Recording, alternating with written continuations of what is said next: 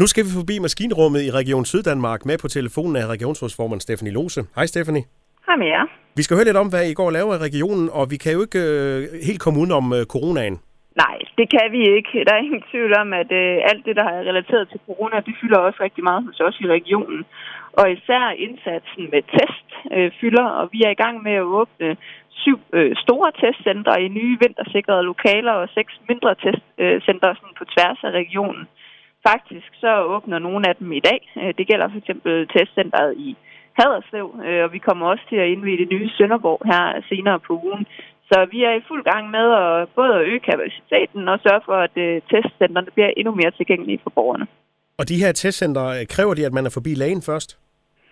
Nej, det er blevet sådan, at øh, hvis man ikke synes, man har brug for at tale med en læge, så kan man bare selv booke en tid til test, uanset om man har milde symptomer, eller om det er fordi, man øh, gerne vil testes øh, af en eller anden årsag af nær kontakt til, til en smittet for eksempel. Øh, så, så kan man selv bestille tid. Men hvis man synes, at man har brug for at tale med en læge, øh, hvis symptomerne er værre, eller hvis man er i tvivl om noget, så skal man selvfølgelig altid bare ringe til sin læge. Og så skal vi snakke lidt om øh, solceller, fordi det er noget, I gør, vil gøre lidt mere i på sygehustagene rundt omkring. Ja, det gode ved de her øh, arealer, vi har på sygehustagene, det er lige præcis, at vi kan bruge dem til noget fornuftigt, nemlig til at sætte solcelleanlæg på. Øh, vi gjorde det for nogle år siden, og nu har vi screenet en række af de nye øh, sygehusbyggerier, og kommer til at udvide de solcelleanlæg, vi allerede har med, med omkring 50 procent. Og det er især på de nye bygninger i Kolding og Esbjerg og Åben Rå, øh, som, øh, som vi simpelthen har undersøgt med droner for at finde steder, hvor der er velegnet til at, at sætte solceller på.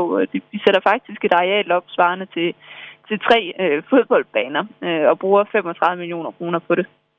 For et halvt års tid siden, der blev Region Syddanmark en del af Trykfondens hjerteløbeordning. Hvordan går det egentlig med den?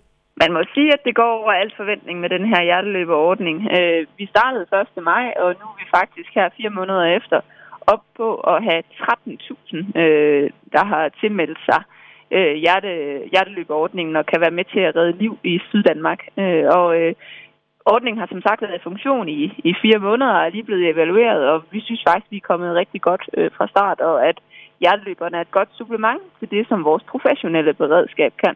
Og i de sidste fire måneder, der er der 466 hjerteløbere, som har været fremme øh, før ambulancen. Og det er rigtig godt, fordi det her med hurtig hjælp, øh, det øh, virker. Det, øh, det ved vi bare, der er tid øh, rigtig afgørende. Fortalte Stefanie Lose, regionsrådsformand i Region Syddanmark. Tak for snakken, Stefanie. Ja, velkommen. Kan I have en god dag.